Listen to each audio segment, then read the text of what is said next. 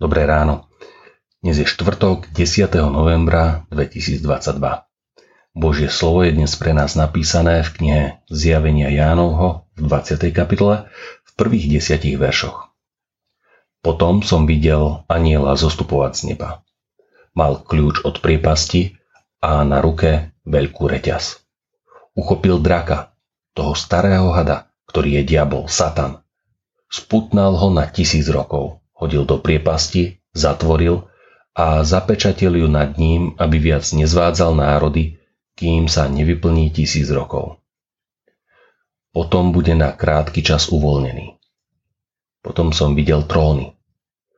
Posadili sa na ne, dostali moc súdiť a videl som duše zabitých pre Ježišovo svedectvo a pre Božie slovo, aj tých, čo sa nekláňali šelme ani jej obrazu a neprijali jej znak na svoje čelá ani na ruky, ožili a kráľovali s Kristom tisíc rokov.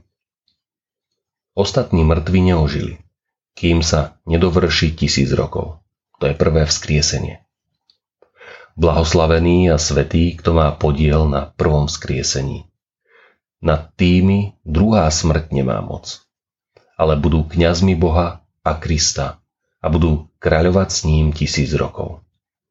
Keď sa vyplní tisíc rokov, Satan bude z väzenia prepustený a výjde, aby zvádzal národy na štyroch stranách zeme. Goga a Magoga, aby ich zhromaždil do boja. Je ich toľko ako piesku v mori. A vyšli na šíru zem a obklúčili tábor svetých i milované mesto. Zostúpil však oheň z neba, pohltil ich a diabol, ich zvodca, bol hodený do ohnivého a sírového jazera, kde bola šelma i falošný prorok. A tam budú mučení dňom i nocou na veky vekov. Skalopevná istota Pokiaľ ide o slovo Božie, niekedy si nie sme istí.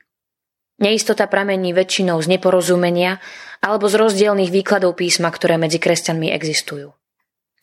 Týka sa to aj zvesti o tisícročnom kráľovstve a premožení diabla.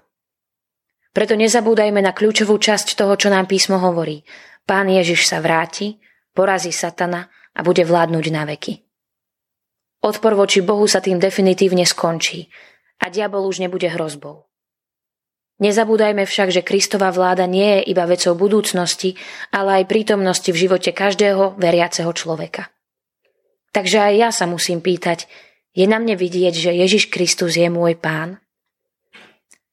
Svedectvom je aj vzájomné spojenie medzi nami, kresťanmi, v našich vlastných spoločenstvách a tiež medzi cirkvami. Pánová vláda totiž znamená jednotu. Máme snahu aspoň sa o ňu pokúsiť.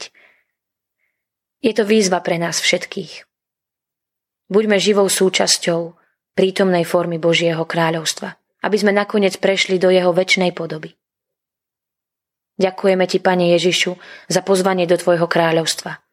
Prosíme ťa o istotu ohľadom toho, ako máme žiť a zmýšľať v prítomnosti, aby sme boli schopní svedčiť o Tvojom konečnom víťazstve. Ďakujeme Ti aj za radosť a nádej, ktorú nám Tvoje víťazstvo prináša. Amen. Dnešné zamyslenie pre nás pripravila Renata Réniová. O svojich modlitbách pamätajme na cirkevný zbor Švábovce. Prajme vám príjemný a požehnaný deň.